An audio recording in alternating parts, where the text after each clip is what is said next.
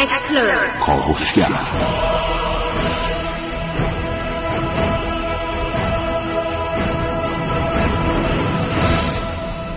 به نام خداوند بخشنده مهربان خانم ها آقایان دوستان شنونده سلام. کاوشگر رو میشنوید زنده از رادیو جوان. امروز می‌خوایم با شما در مورد یه موضوعی صحبت بکنیم که برای خیلی جذابیت داره ولی خودش واقعا به ذات موضوع شیرینی نیست. امروز می‌خوایم با شما در مورد سلاحها دقیق ترین سلاحها در جهان صحبت بکنیم. به خاطر همینه که اصلا به هیچ ترتیبی دلم نمی‌خواد که حتی یک لحظه چشماتون رو ببندید و تصور بکنید که سلاحی در دست دارید یا در مجاورت کسی قرار گرفته اید که سلاحی در دست داره. این برنامه فقط کاوشگر رو با این مقصود بشنوید که اطلاعاتی در مورد دقیق ترین سلاحهای جهان به دست بیارید.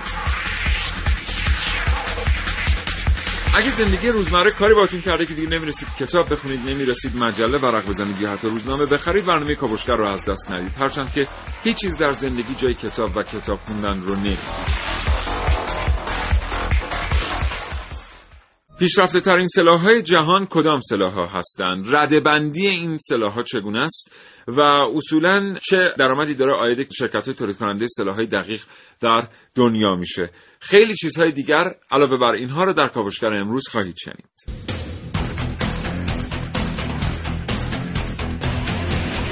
در این کاوشگر میشنوید. عارف موسوی هستم کاوشگر جوان. در کاوش های امروز همراه من باشید با تجارت وسیله مرگبار. فاتح 313 موشکی نقطه زن. با من حسین رضوی. قاچاقچیان شایعه. با من نازنین علیدادیان. سلاح نقطه زن خوب یا بد؟ با من سعید مولایی محسن رسولی اینجاست که حاصل پژوهش‌های خودش رو با شما به اشتراک می‌گذاره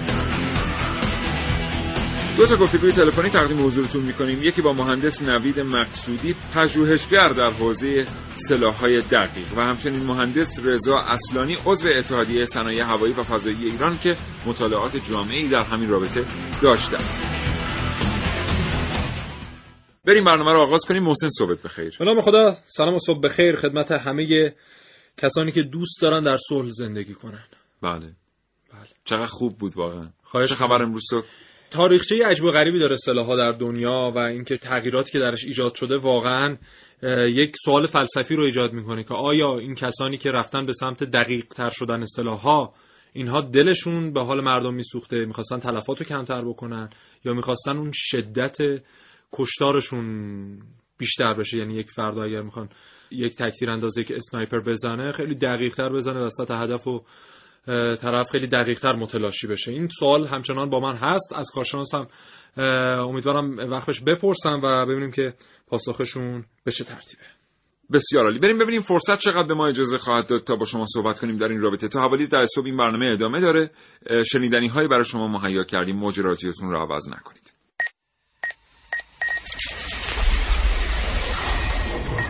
من یک کاوشگرم که کاوش هامو با شیوه های متفاوتی به شما ارائه میدم. ویدیو شبکه های اجتماعی. خبر سینما با من باشید در کاوشگر جوان. یک قرارداد غیر عمومی و نامعلوم که دو طرف قرارداد مشخص نیستند.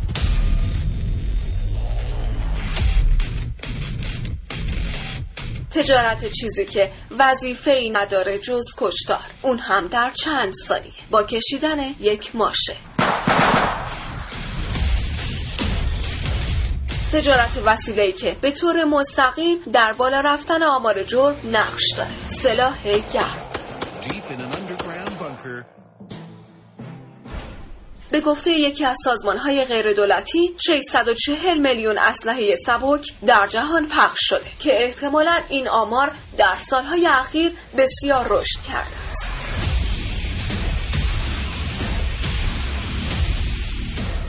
Kalishnikov himself said that در بعضی از کشورها حمل سلاحهای گرم کاملا مجاز و قانونی می باشد این حق برای اولین بار به شهروندان آمریکا داده شد.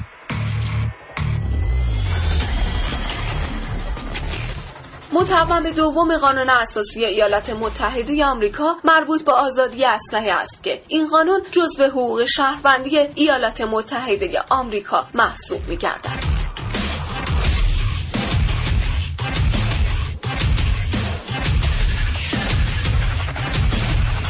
در آمریکا طبق آمارهای سال 2012 حدود 270 میلیون اسلحه شخصی در اختیار مردم قرار دارد که قوانین اجازه حمل آن را توسط افراد در فضاهای عمومی می‌دهد. در سال 2012 هر روز به طور متوسط 32 نفر در آمریکا به علت شلیک گلوله کشته شدند و بیشتر سلاحهای به کار گرفته شده در اتفاقها به طور کاملا قانونی تهیه شدند.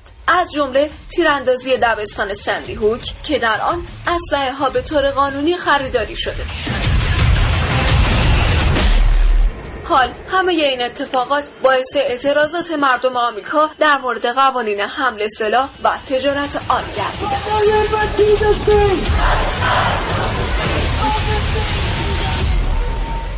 عارف موسوی کاوشگر جوان.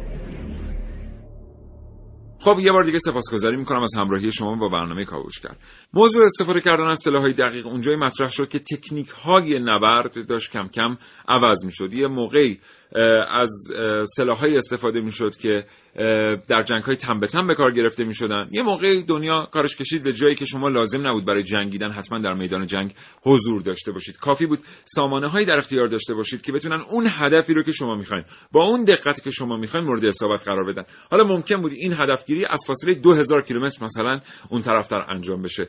اینجا بود که اصلا تیپ جنگ ها در دنیا عوض شد و سلاح های جدیدی پا به عرصه وجود گذاشتن که بهشون میگن سلاح های دقیق. البته ما یه سری سلاح های سبک دقیق داریم. نیمه سنگین و سنگین دقیق که در حوزه سلاحهای سبک دقیق دستبندی سلاحها دشواره. حالا بهتون میگیم چرا دستبندی سلاحها دشواره. مثلا چرا ما نمی‌تونیم بگیم که یک اسلحه دراگونوف با دوربینی که روش نصب میشه آیا دقیق ترین سلاح جهان هست یا نیست؟ خود اینم خیلی شنیدنیه. سیاوش تاریخچه که گفتی اشتباهه. متشکرم. اولین باری که بشر تصمیم گرفت که بره به سمت های دقیق زمانی بود که چند تا پسر بچه داشتن از مدرسه می اومدن و مردی رو سر راهشون دیدن که این یک تابلوی رو پر از بادکنک کرده بود و با یک تفنگ بادی جلوی اون نشسته بود و در ازای سه چهار تا شلیک از بچه ها پولی می‌گرفت و بچه ها هر چقدر شلیک می‌کردن هیچ بادکنکی منفجر نمی‌شد و اینها تصمیم گرفتن که برن به سمت های دقیق چون ها دستکاری شده بود و دقیق نبود و بچه ها پولشون به هدر می‌رفت هر روز. مثلا یه تعلق خاطری پیدا کردم به این تاریخ که تو گفتی. بله. ولی واقعیته هر چقدر چلیک می‌کردین نمی‌خورد. بله. فقط خود طرف بلد بود. می‌گفت آها بیا ببین الان مثلا هفته پیش من رفته بودم همدان گنجنامه. دقیقا دیگه تو تهران پیدا نمیشه از اینجور دیگه سر مردم تو ولی شهرستان ها هست. همدان مثلا بود و یه سه چهار نفر اومدن من نشسته بودم. سه چهار نفر اومدن شلیک کردن این نمی‌خورد. بعد همه شاکی بودن که آقا این دستکاری شده و طرف خودش می‌گرفت می‌زد می‌گفت بیا یه دسته هم می‌زد منفجر می‌شد همه بادکنک ها ولی بله. جوری دستکاری شده بود که طرف می‌دونست مثلا 5 متر اونورتر بگیره به گونه ای بگیره که بخوره به هدف. حالا قرفه کلا مثلا دو متره. شما بله. باید یه جای دیگر هدف بگیرید. مرسی به حال از تاریخ خواهش می‌کنم. اما بریم سراغ دقیق ترین سلاح جهان. در حال حاضر دوربردترین و دقیق ترین سلاح مربوط به کمپانی اکوریس اینترنشناله که مدل L115A3 رو منتشر کرده که مربوط به سال 1996 یک کمپانی انگلیسی مدل L115A3 A3 و رکورد سه شلیک پیاپی به سه نیروی طالبان از فاصله 2476 متری در سال 2009 رو داره. به خاطر همین کیلومتر. تقریبا دیاره بله. به خاطر همین دقیق ترین سلاحیه که تا به الان تونسته عملی کسی رو به صورت مورد اصابت مورد اصابت قرار بده. قرار بده. بله. خب حالا من می‌خواستم بعدا بگم الان جاشه. چرا نمی‌تونن به صورت دقیق اینا رو دستبندی کنن به خاطر اینکه جا تبحر تیراندازی که تعیین کننده است. یعنی واقعا نمیشه گفت که اینجا سلاح چقدر نقش خودش رو ایفا کرده و چقدر از نقش به عهده تکتیر انداز بده یکی از تکتیر اندازها در خاطرات خودش نوشته بود در مورد اینکه چطور باید از این اسلحه استفاده کرد. یکی از تکتیر اندازهایی که دعوت شده بود برای یک عملیات ترور. بله. وقتی که اون نگارنده کتاب که در واقع خاطرات تکتیر انداز رو می نوشت از او پرسیده بود در میانه نگارش که چه چیزهایی رو حساب کتاب می‌کنه چه تخصصهایی باید یک تکتیر انداز داشته باشه که بتونه از فاصله یک کیلومتری هدفی رو مورد اصابت قرار بده؟ او گفته بود که باید سرعت باد دمای هوا و خیلی چیزها رو حساب کنی و خندیده بود در انتها گفته بود حتی باید سرعت گردش زمین رو هم محاسبه کنی که بله. بتونی کسی رو مورد اصابت قرار بدی واقعا محسن وقتی می‌خوای از دو نیم کیلومتری کسی رو هدف بگیری با یک اسلحه دقیق باید سرعت گردش زمین رو هم حساب کنی بله. اون تکتیر انداز انقدر تبحر داره که می‌تونه با این اسلحه این کار بکنه همینجا می‌خوام اشاره بکنم به فیلم اسنایپر. امریکن اسنایپر اسنایپر. یا تکتیر انداز آمریکایی که ما خیلی همون به غلط. این فرد رو در تاریخ بهترین تکتیر انداز جهان می‌دونیم. در صورتی که اینطور نیست ما یک ایرانی. یک ایرانی بهترین بله. تکتیر انداز جهانه کسی که اصلا دوره ندیده برای این کار در طول 8 سال دفاع مقدس به یک اسلحه فکر می‌کنم. دراگانوف اگه اشتباه نکنم که جزو اسلحه های بی نظیر هم نیست.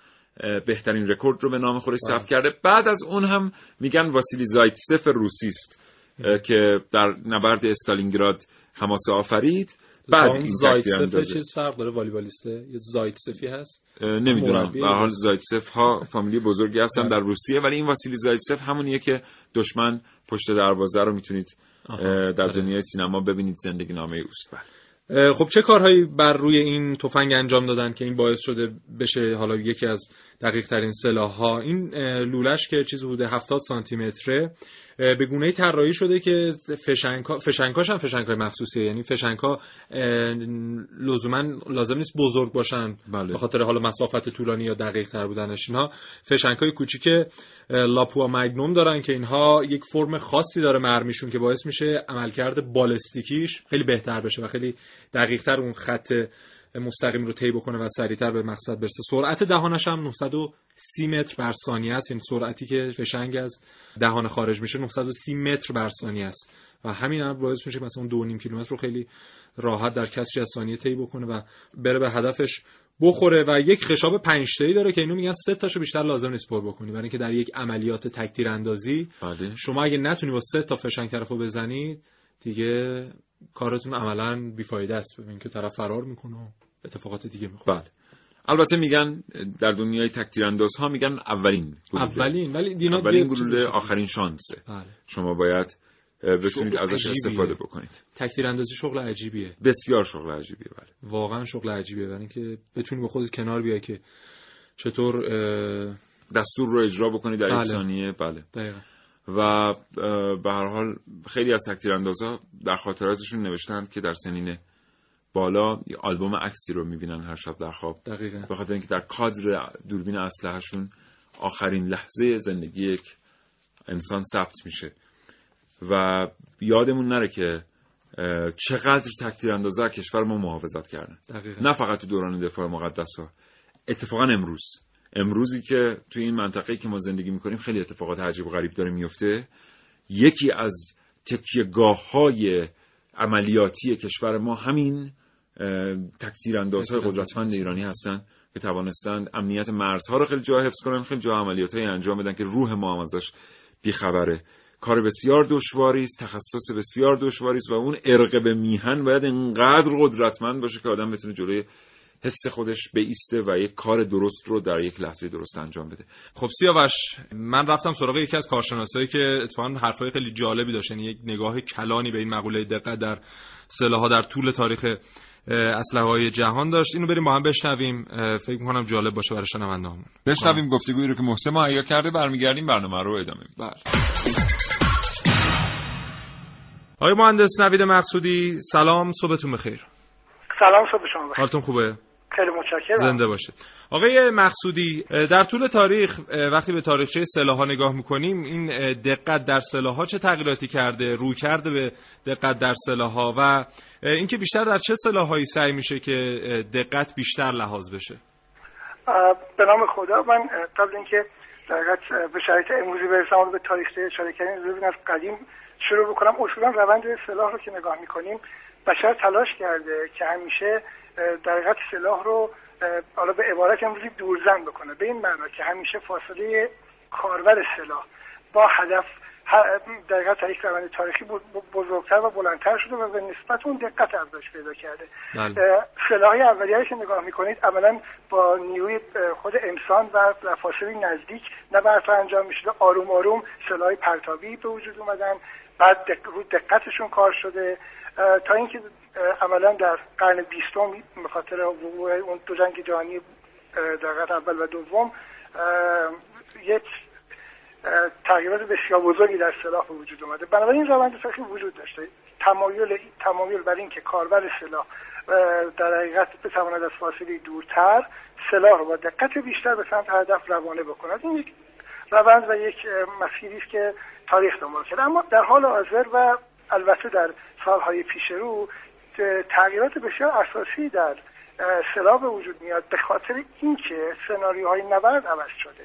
در واقع نبردها بین کشورها و در بین ارتشهای منظم در پهناهای بزرگ جغرافیایی دیگه تقریبا اتفاق نمیفته یعنی سال اخیرا نگاه بکنیم خیلی به ندرت درگیری های مقطعی به وجود میاد.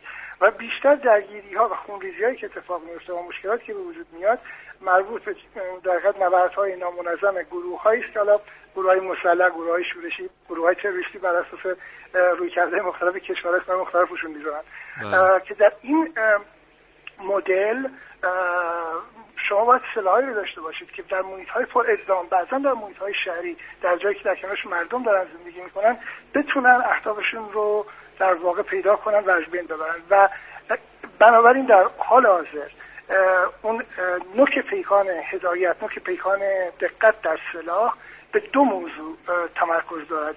یکی این که در محیط های پر ازدام محیط های حتی کنار اطراف غیر نظامی بله. بتواند هدف رو با دقت پیدا کند هدف رو تشخیص بدهد نکته بسیار مهم است چون خیلی از این گروه ها از در حقیقت عوارض شهری از مردم به عنوان یه جور پوشش استفاده می‌کنن. و خیلی از اینها در ساختار نظامی ندارن لباس نظامی ندارن نمی‌دونم تشکیلات نظامی ندارن. بنابراین تشخیص دادن اینا خودش یه چالش شده که بله. سلاح یا حامل سلاح حاجم شناسایی بکنه تشخیص بده. و بعد دقت باید در حد در نقطه زنی باشه. و از همه اینا مهمتر چیزی که میگن آسیب های جانبی ها کلاترال دمیج در واقع اصطلاح انگلیسیش هست. که این سلاح وقتی باز حتی با دقت اصابت می‌کنه و کمترین میزان آسیب های جانبی رو داشته باشه. بنابراین این چند موضوع با هم الان داره مفهوم دقت در سلاح رو تعریف می‌کنه. البته درست. کماکان سلاح های بزرگ سلاح های راهبردی کارشون داره انجام میشه و جلو میرن گرچه استفاده نمیشن و اونا کاملا نقش بازدارنده رو ایفا می‌کنن. بنابراین الان می‌تونیم سلاح های کنونی و آینده رو به دو دسته تقسیم بکنیم بله. یک سری سلاح های راهبردی و اساسی مثل مثلا جنگنده بمبافکن ها مثل ناوهای افموبر مثل حالا اینا پلتفرم های البته مثل مثلا موشک های بالستیک موشک های کروز با برد بالا که اینا تقریبا استفاده نمیشن به جز حالا موارد خاص که دقیقا بعضی وقتا می‌خوان حمله هوایی بله. منظم بکنن.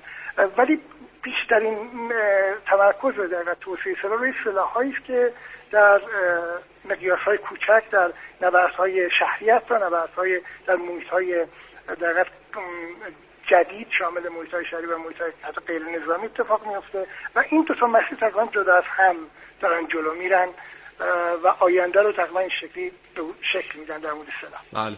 خب آقای مهندس اینجا یک سوال تقریبا فلسفی مطرح میشه. اینکه میفرمایید سعی شده برای افزایش دقت سلاح تلفات جانبی کاهش پیدا کنه. این نشون از جانی تر بودن این طراحان سلاح هست یا نشان از مهربان تر شدنشون؟ ببینید خیلی خیلی خیلی سوال خوبی کردید. خیلی بار تبلیغات راست شده بخواید ببین یه مثال خدمت شما هست کنم. در جنگ بالکان که خیلی هم ازش نگذاشته بیست و چند سال ازش گذشته بله. امریکایی در حقیقت جمع کردن همپیمانانشون رو. و چون می‌خواستن توی در بلگراد یه جایی یه منطقه رو من مناطقی رو بمباران موشکباران بکنن که پر از اماکن دیپلماتیک بود. و تضمین دادن که بله ما انقدر سلامون دقیق است که مثلا نمی‌دونم اون نقطه که می‌خوایم بزنیم شیشه مثلا سفارت آلمان که اون بغل مثلا حتی نمیشکنه. اینا اینا اصلش وجود داره اینا قصه نیست. اصلا بله. وجود داره.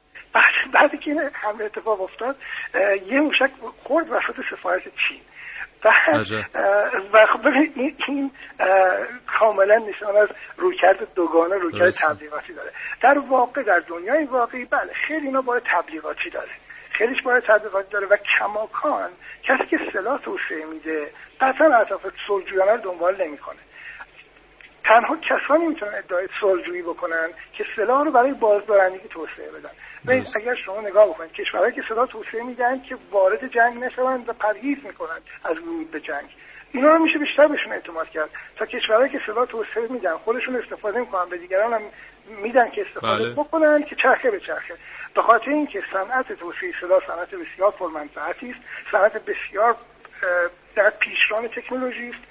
فقط مسئله اقتصاد پولش نیست. شما وقتی سلاح رو توسعه می‌دید در واقع در کنارش دارید منافع مالی بسیار زیادی هم به دست میارید و دارید تکنولوژی رو در حوزه‌های دیگه توسعه می‌دید. دقیقا مثل اتفاقی که در امریکا در بحبوهای جنگ جهانی دوم اتفاق افتاد که حتی اومدن کارخانه های ماشین سازیشون رو تبدیل کردن به کارخانه تولید سلاح برای اینکه بتونن اسلحه های کشورهای متفقین رو در جنگ جهانی دوم تامین بکنن.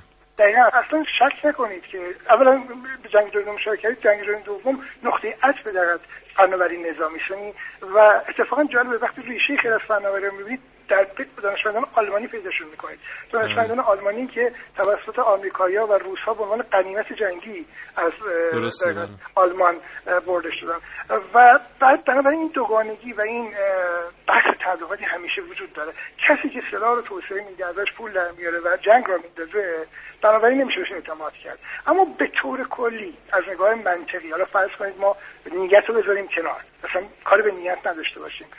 آن چیزی که برای یک توسعه سلاح منطقا می‌تونه به عنوان دقت تعریف بشه اون نکته بود که تو سال قبل بحث کردم تو جواب سال قبل بحث کردم. بله. این است که شما در حمله به اهدافی که خودشون لابلای اهداف غیر نظامی در حقیقت پنهان می‌کنن باید سلاح رو کوچک بکنید سلاح ها رو موثرتر بکنید و دقیق تر بکنید. این کار نفس این کار درستی یا غلطه بحث دیگری است ولی از حیث فناوری فناوری در تسلیحات در این نقطه داستان از این قراره.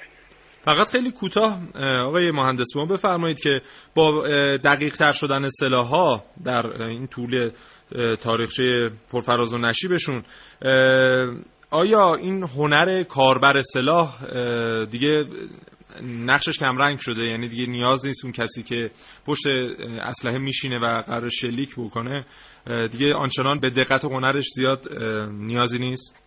من یه نکته در این مورد خیلی سال خوبی بود. ببینید هنوز هیچ سیستمی نتونسته انسان رو از چرخه تصمیم گیری استفاده از سلاح حذف بکنه. یعنی کماکان در, در اتوماتیک ترین سامانه تسلیحاتی جهان که حتی عملیاتی مثلا انسان تصمیم گیرنده نهایی است. بله. و این مسئله رو شما نمی‌تونید به فوش مصنوعی بسپارید به خاطر اینکه حل از هر اتفاق ممکنه بیفته. بنابراین بحث دقت یه بحث بحث تصمیم گیری یه بحث دیگه است. کماکان انسان باید در بالای این چرخه باشه و تصمیم نهایی رو بگیره. طبیعتا دقت دقتی پدیده مکانیکی و پدیده در فیزیکی حاصل از تکنولوژیه. ولی زمان بندی و اولویت بندی و در استراتژی استفاده ازش یک چیز انسانی است و یک چیزی که نیاز به پردازش انسانی داره. این غیر قابل حذف شدنه و یه نکته دیگه. ببینید سلاح با اتومبیل فرق داره با صندلی فرق داره. شما وقتی یه ویژگی رو برای اتومبیلتون اعلام می‌کنید خب هر خریدار می‌تونه بیاد تستش بکنه بله. اگه خواست بخریدش ولی سلاح اینطوری نیست. شما سلاح رو وقتی در حقیقت ویژگیاش اعلام می‌کنید خودت شرایط تست خودتون ایجاد می‌کنید. توی شرایط تحت کنترل خودتون آزمایشش می‌کنید. بعد تو بگو کنید که این سلاح دقت دارد. بله. اما در محیط واقعی عملیاتی دنیای شکل دیگه است بنابراین سلاح یک کالایی است با ابعاد بسیار متفاوت و خیلی وقتا مخصوصا در مورد سلاح پدافندی خیلی وقتا اون چیزی که سازندگان میگن در مقابل اتفاقی واقعی که در محیط عملیاتی میفته متفاوته و یه شرایط بسیار ویژه خودش داره. یعنی می‌خوام بگم دقت هم ممکنه بعضی وقتا درش اقراق شده باشه. بسیار عالی. بسیار ممنونم آقای مهندس نوید مقصودی پژوهشگر هوافضا و نویسنده. خیلی متشکرم. زنده باشید. خدا نگهدارتون.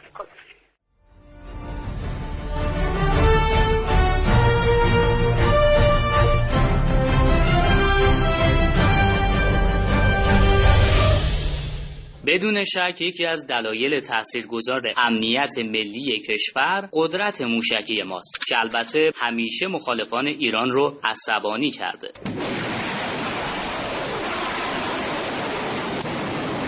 چیزی درباره موشک های نقطه زن شنیدید؟ موشکی دوربرد و نقطه زن یعنی نقطه زن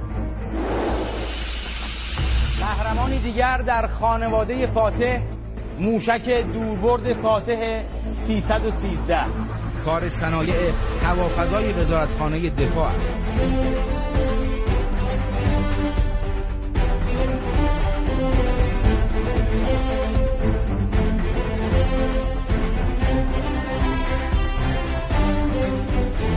فاتح 313 جدیدترین عضو از خانواده موشک های سری فاتح به شمار میاد و علاوه بر سبکسازی بدن نسلی پیشرفته از پیشرانه های سوخت جامد ترکیبی و سنسور که با دانش بومی طراحی شده درش به کار رفته. آزمایش های نقطه زن فاتح 313 موفق بوده و تولید اون در دستور کار وزارت دفاع قرار گرفته. با تولید این موشک ایران به جمع معدود کشورهایی پیوسته که موشکهایی با سوخت جامد ترکیبی و البته نقطه زن با برد 500 کیلومتر دارند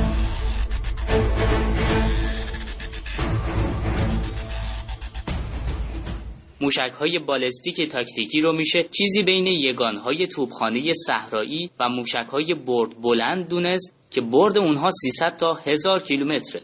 موشک هایی مثل سری فراگ و اسکات ساخت شوروی سابق اسکندر ساخت روسیه موشک لانس ساخت آمریکا و یا موشک پاکستانی حاطف. تاریخ این سامانه ها به دوره جنگ سرد برمیگرده. زمانی که قدرت های شرق و غرب دنبال موشک هایی با تحرک بالا بودند تا تو خط مقدم ازش استفاده کنند. موشک که به سرهای جنگی متعارف و غیر متعارف مسلح بشه. موشک هایی مثل فراگ و اسکات که ساخت شوروی سابق بود در نیمه دوم قرن بیستم تو خیلی از جنگ ها استفاده شد. تو سالهای پایانی جنگ سرد یه تغییر مهم تو موشک ها رخ داد که اونم نصب سامانه های هدایت دقیق تو این موشک ها بود. مثل اسکات مدل دی یا MGM 140 رسانه های خارجی مثل سایت کامرون کنکورد العالم ایم لبنن و پاکستان دفنس به فاتح 313 پرداختند و به فناوری های پیشرفتش اشاره کردند.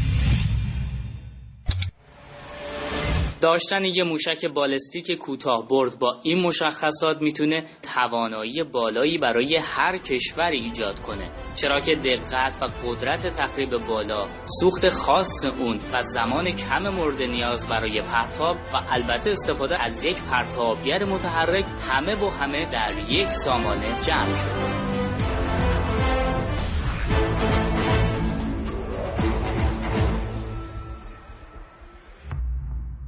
همچنان شنونده کاوشگر هستید. سلام می‌کنم به شما که همین الان به جمع شنوندگان ما پیوستید. بله بریم سراغ چند تا از سلاحهای دقیق دنیا ببینیم که به چه شکل و چه مکانیزمی درشون هست.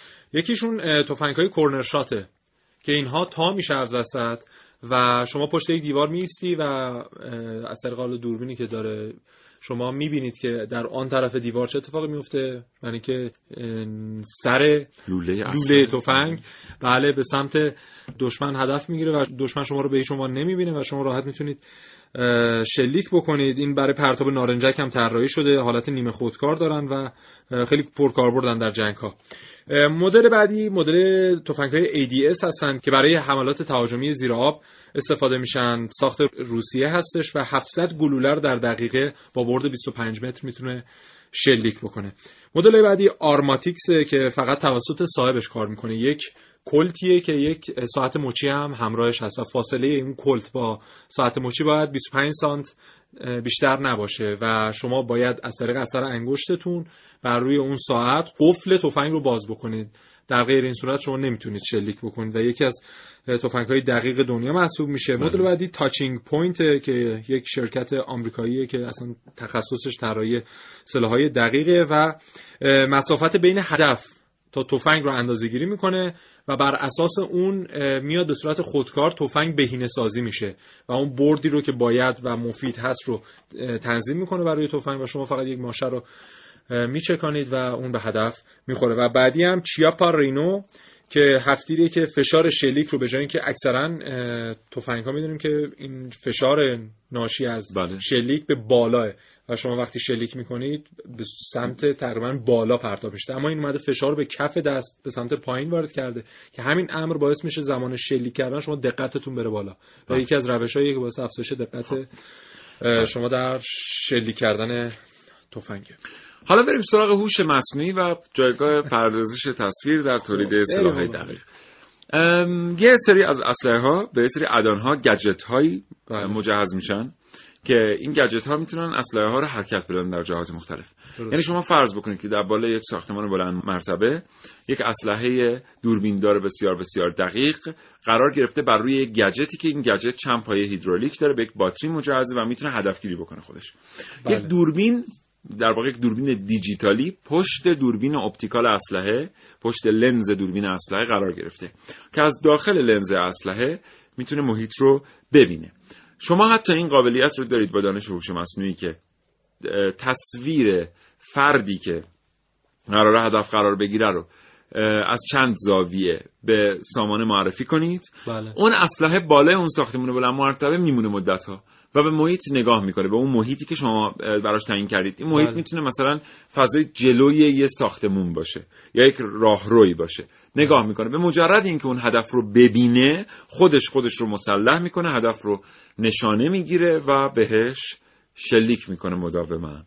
اگه خاطرتون باشه اون زمانی که میکرو و سگا و آتاری و اینها رو بورس بود یک بازی بود که چند تا مرغابی میومد بله هوا بله شما یک- میکرو بودین بله میکرو بود بله. بله. و شما تفنگی در دستتون بود و بعد اون چقدر لذت بخش اون چقدر. لذت بخش شد و برای من چقدر سوال برانگیز بود که قبل این- از این دوره یک دوره بود که شما تیرکمون های دو شاخه داشتید یعنی بله. دو شاخه های درخت رو نگاه می‌کرد رصد که می‌کرد. بعضی وقتا کمتر از جسم نبود قدرتش واقعا بله و اون هم یه تیرکمون هم بود تیرکمون مگسی اوه، خیلی درد داشت. سیمای مفتولی کوچیک ساخته می‌شد آره و وقتی که به آدم اصابت می‌کرد واقعا با سیم مفتولی ساخته بله. می‌شد آره قرمز رنگ و اینا بود یادم یادش بخیر اونها تیراش هم خودمون میساختیم بله، دیگه یک یو هفت. شکل یا هفت بله شکل. یو که البته ما اون موقع چون ایران زندگی می‌کردیم صورت هفت میساختیم آخه هفت تیز سرش ممکنه در. پرتاب شما دچار مشکل بشه اگر شما یو شکل این رو بسازید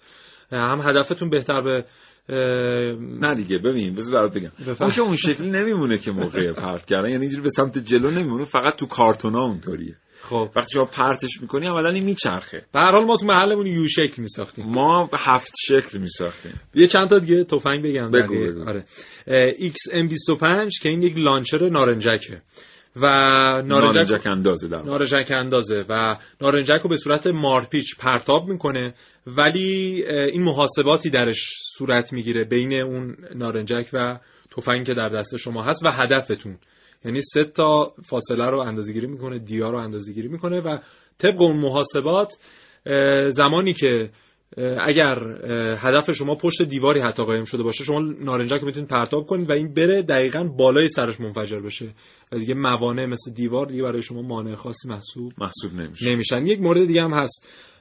تفنگ FN57 که یک کلته و انقدر قدرتش زیاده که حتی زره دیگه در برابرش آنچنان تاب و توانی نداره و فروشش هم در امریکا فقط توسط مهمات های ورزشی داره صورت می‌گیره و شما نمی‌تونید یک فشنگ مخصوص به اون رو پیدا بکنید و برید کشتار انجام بدید. بله.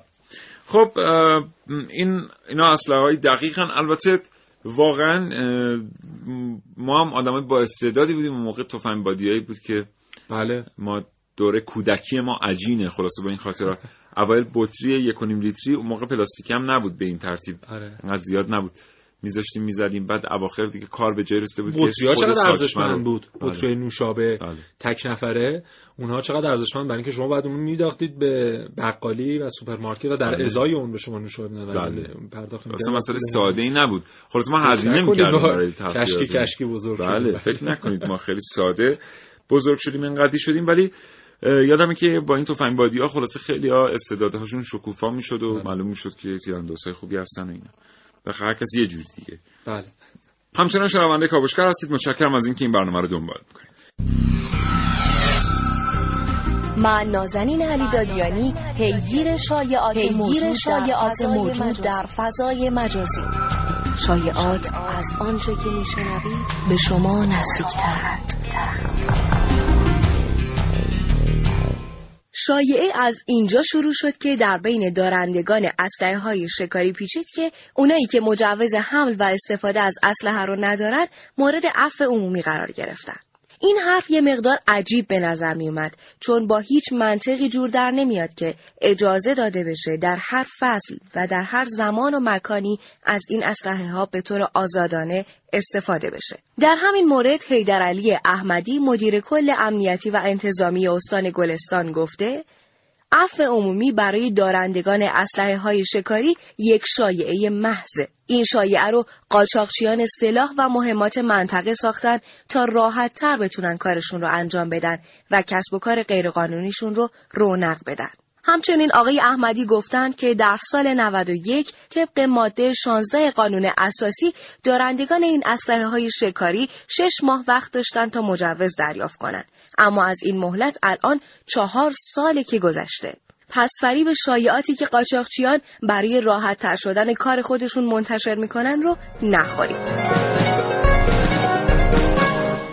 می‌خوام یک تفنگ خاص رو معرفی کنم که در عین دقیق بودن خیلی هم گران قیمته جنسش یعنی در دسته سلاحهای لوکس محسوب میشه کمپانی کابوت گان این رو طراحی کرده و بدنش فکر می‌کنه از جنس چی باشه از جنس کربن. از جنس شهاب سنگ. شهاب سنگی با قدمت 4.5 میلیارد سال که حتی میگن این شهاب سنگه قبلا توسط انسانهای اولیه به عنوان ابزار جنگی محسوب می‌شد. مثلا سر نیزه یا ممکن نصب شده باشه یا مثلا پرتاب می‌کردن به هم این سنگ رو. و حالا شاید هم تبلیغاته شاید هم تبلیغاتی که صورت گرفته. 35 کیلو وزن داشته این سنگ. تبدیلش کردن به دو تا سلاح یکی برای افراد راست دست و یکی برای افراد چپ دست. و اسمش هم Big Bang Pistol Set ه میگن در طراحیش از فناوری مثل X-ray مدل سازی 3D کتکم و فناوری دیگه استفاده شده. و می‌دونید تو متالورژی ما یه اصطلاح داریم. میگیم که مواد باید یک نواخ باشن تا یک کیفیت بله. مطلوبی رو به شما بدن و اون همگن بودن خیلی مهمه. اما خب شهاب سنگ ها همگن نیستن و این یکی از ایرادات حداقل میگن وقتی که شما این سلاح در دست می‌گیرید آنچنان باهاش راحت نیستید. اما هم دقتش بسیار بالاست هم بسیار گران قیمته احتمالا کسی با این آنچنان تیراندازی نمی‌کنه برای اینکه هم خودش خیلی گرونه هم احتمالا فشنگاش خیلی گران قیمت خواهند بود. بله. بسیار متشکرم. ارتباط تلفنی ما با جناب آقای مهندس رضا اصلانی عضو اتحادیه صنایع هوایی و فضایی ایران برقراره. آقای اصلانی سلام صبحتون بخیر. علیک سلام. حالتون خوبه؟ احوالتون خوبه؟ متشکرم از اینکه ارتباط رو پذیرفتید خیلی متشکرم. آقای اصلانی بله. چه چیزهایی در یک سلاح باعث میشه که دقت یک سلاح کاهش پیدا کنه؟ خدمت شما هست که ببین حالا البته شاید این سوالو میشه در اینجا شروع کرد که چه بخشهایی از سلاح در افزایش دقت مؤثره. بسیار سوال بهتریه. سوال شما بله. بسیار سوال بهتریه. بله. بله. ببینید عدم دقت و عدم نقطه زنی و به انحراف رفتن گلوله یک سلاح یک پدیده ذاتی هستش در هر نوع اسلحه. یعنی در واقع هر اسلحه که گلوله رو پرتاب می‌کنه ذاتا دقتی که ما می‌خوام تامین نمی‌کنه. بنابراین مهندسی میاد و یک سری زیر سامانه ها و به صلاح آلات دقیقی رو تو ابعاد در های مختلف به صلاح اضافه می‌کنه تا اون دقت مطلوب استفاده کننده یا کاربر خودش رو تعمین بکنه که به اصطلاح به این زیر سامانه در سلاح های مختلف واحد هدایت و کنترل اطلاق میشه یعنی بله. بخشی از سلاح که در واقع در هر لحظه موقعیت گلوله رو میسنجه حالا این گلوله می‌تونه یه گلوله حتی تیر تفنگ ساده باشه یا یه موشک بالستیک باشه بله. ما تو همه اینا میگیم گلوله در اصطلاح بله. نظامی و این واحد هدایت کنترل در هر لحظه موقعیت گلوله رو میسنجه و اون رو به سمت هدفی که از پیش براش تعیین می‌کنه سعی می‌کنه موقعیت رو به سمت هدف مطلوب اصلاح بکنه موقعیت حرکتی گلوله رو. بله. بسیار و. بله. آقای اصلانی قبلا خب ما می‌دونستیم که از یک سری دیسیپلین های سری تخصص ها استفاده میشه برای ساختن یک سلاح. این که مثلا خرج چجوری باشه فشنگ چجوری باشه. الان می‌بینیم انگار پیوند خورده مثلا دانش الکترونیک با این ماجرا دانش هوش مصنوعی با این بله. ماجرا دانش های دیگر با این ماجرا. در این رابطه صحبت کنید برای ما چطور اصلا این دانش ها به هم پیوستن برای اینکه یک سلاح دقیق تولید بشه؟ خیلی سوال جالب و دقیقی رو مطرح کردید. تا تقریبا ببینید تا حدود دهه پنجاه میلادی.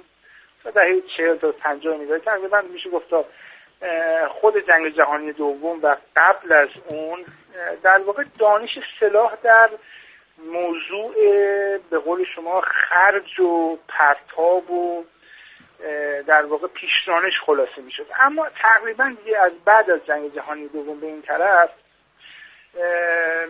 بحث هدایت و کنترل وارد تسلیحات شد و هر روز هم پیشرفت کرد. یعنی هدایت و کنترل بحث هدایت و کنترل درست به موازات پیشرفت در حوزه الکترونیک در حوزه آلات دقیق و این روزها در حوزه نانو فناوری. یعنی جالب براتون میگم امروز نانو فناوری باعث افزایش دقت در سلاح ها به خصوص سلاح های خیلی کوچیک هم داره میشه.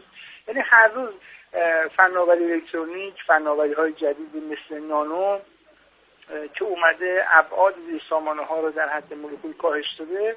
اینا داره برای به اصطلاح افزایش قابلیت هدایت کنترل سلاح ها به کار میده و این- اینجوری بخوام خلاصه بهتون بگم. اون زمان قدیم مسئله اصلی در سلاح ها همون خرج و پرتاب و انفجار بود. ولی امروز مسئله اصلی در سلاح ها سیستم های دقیق هدایت و کنترل و الکترونیک هستش و بحث خرج و انفجار تقریبا در مقابل بحث الکترونیک و هدایت به حاشیه رفته بله حالا اینکه آقای اصلانی یک کشوری وارد کننده این تکنولوژی و تجهیزات باشه و بله. یک کشوری سازنده این تکنولوژی و تجهیزات در نهایت چه تأثیری بر روی اوضاع احوال اون کشور در میان سایر کشورهای جهان می‌گذاره. خب ببینید این که در واقع کشوری تو حوزه ساخت و تولید خوداتکای این تجهیزات تسلیحاتی به خصوص تجهیزات تسلیحاتی دقیق وارد شده باشه توان راهبردی اون کشور رو به طرز قابل ملاحظه بالا می‌بره. یعنی ببینید تامین سلاح یک موضوعه ولی تولید و ساختش یه موضوع دیگر. اگه ما فقط کشوری فقط به فکر این باشه که این رو از خارج تهیه بکنه و فقط تامین بکنه. خب تامین میشه ولی این یک ثبات راهبردی به وجود نمیاره براش. یعنی هر لحظه ممکنه اون منبع قطع بشه به هر دلیلی. ولی کشورهایی که تو حوزه در واقع سلاحهای پیشرفته وارد شدن و که اینا خود ارتفاع هستن فقط این نیستش که تو حوزه تسلیحات قوی شده باشن. تو تمام حوزه های دانش و فناوری در واقع این پیشرفتهایی که انجام میشه تو حوزه نظامی نتیجه خودش رو تو تمام حوزه های دانش و فناوری نشون میده و سرریز این دانشی که تو حوزه نظامی تولید میشه کل جامعه رو به مرور پوشش میده. بله همینطوره. بسیار سپاسگزارم جناب آقای مهندس رضا اصلانی عضو اتحادیه صنایع هوایی و فضایی ایران. آرزوی سلامتی می‌کنم براتون. خدا نگهدار. خیلی ممنونم. خدا نگهدارت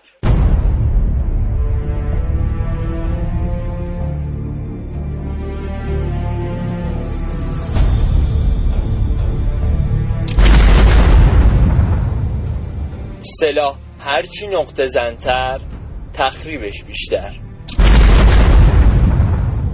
سلاح هرچی نقطه زنتر تلفاتش بیشتر. سلاح هرچی نقطه زنتر بچه های بیشتری بی پدر و مادر میشن. سلاح هرچی نقطه زنتر صدای گریه و فریادهای بیشتری بلند میشه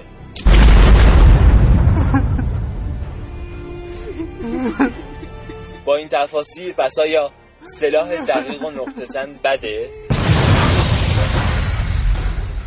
اگر سلاحهای ما نقطه زن نباشن دشمن جرأت می‌کنه بخش های بیشتری از کشور ما رو تخریب کنه اگر سلاح های ما نقطه زن نباشن دشمن جرأت می‌کنه تلفات بیشتری به ما تحمیل کنه. اگر سلاح های ما نقطه زن نباشن دشمن جرأت می‌کنه پدر و مادرهای بیشتری را از ما بگیره. اگر سلاح های ما نقطه زن نباشن صدای زج و فریادهای بیشتری در کوچه های شهرهامون شنیده میشه.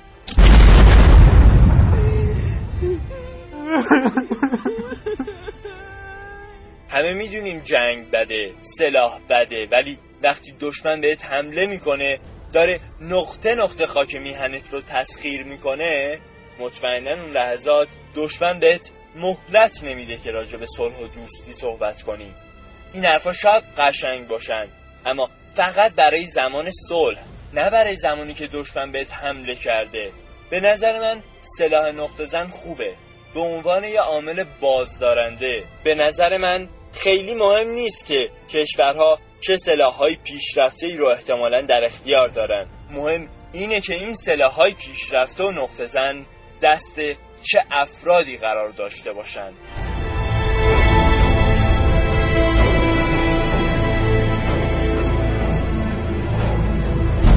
خب همچنان شنونده کاوشگر هستید. امیدوارم حاصل تلاش من و همکارانم تا این لحظه نظرتون رو تامین کرده باشه. بله.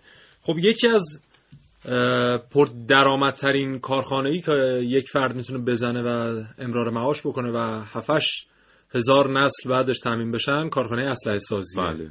و یکی از تجارت های بزرگ دنیا محسوب میشه. میگن گردش مالی 100 شرکت تسلیحاتی جهان 100 برابر بودجه عملیات صلحبانی سازمان ملله این در مورد ناتو هست در مورد موارد دیگه و سازمان های دیگه هم هست فقط امریکا و غرب اروپا و کشورهایی که در غرب اروپا هستن 80 درصد تجارت اسلحه جهان در اختیارشون هست. الان که شرکت لاکید مارتین که یکی از بزرگترین اصلا بزرگترین کارخانه اسلحه سازی امریکا و دنیا محسوب میشه. 38 میلیارد دلار سالانه درآمد داره. رتبه اول رو داره. بعد شرکت بوئینگ من نمی‌دونستم بوئینگ اسلحه تولید می‌کنه. بله شرکت بوئینگ یکی از شرکت های بزرگ اسلحه آره رتبه دوم رو داره در بین کارخانجات دنیا. 20 میلیارد دلار درآمد سالانشه و رتبه 11 هم که مثلا آلماز آنتی روسیه بوده سالانه 9 میلیارد دلار درآمد داره. و پیشنهاد می‌کنم که بیا اون تیرکمونایی که بچگی میساختیم و تبدیل کنیم. توسعه بدیم. آره. می‌کنیم من که متولوژی بلدم تا هم که منم که هوش بلدم. می‌تونیم یه چیزی. فکرام رو رو هم دیگه. آره. و تا سال 2021 طبق پیش بینی ها روند افزایشی داره فروش اسلحه در دنیا به خاطر جنگ هایی که طراحی کردن که در جای جای دنیا به وجود بیارن. و دلیل اصلی خیلی از همین جنگ ها واقعا فروش اسلحه از طریق بله. امریکاست. می‌دونیم در جنگ جهانی دوم هم اصلا امریکا اومد کارخانجات ماشین سازیش رو مدتی متوقف کرد تا اونها رو تبدیل کنه به کارخانجات اسلحه سازی و اقتصادش واقعا رونق پیدا کرد در جنگ جهانی دوم. بله. خیلی متشکرم محسن از تو خیلی لطف کردی. خیلی از جنگ هایی که در آفریقای شمالی داره انجام میشه هم این نسل کشی ها و اینا که می‌بینید و این جنگ های داخلی و اینا داره بله. در واقع هیزم با آتشدانش ریخته میشه به خاطر اینکه همین اسلحه فروش بره. متشکرم تا این لحظه کاوشگر رو دنبال کردید. امیدوارم پسندیده باشید. برنامه رو محسن اساس سپاسگزارم. خدا تو خداحافظی می‌کنم. و همینجا خداحافظی می‌کنم با شما دوستان شنونده. امیدوارم هر جا که هستید شاد و تندرست باشید و امیدوارم که همواره در صلح و آرامش زندگی کنید. خدا نگهدار.